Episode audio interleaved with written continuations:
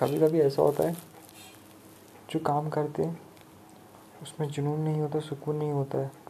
तो काम ऐसा करो, जिसमें सुकून, जुनून हो सुकून हो, और जो भी आप काम कर रहे हो, वो कानून नहीं लगे। ठीक है? ये आपसे करना चाहूँगा।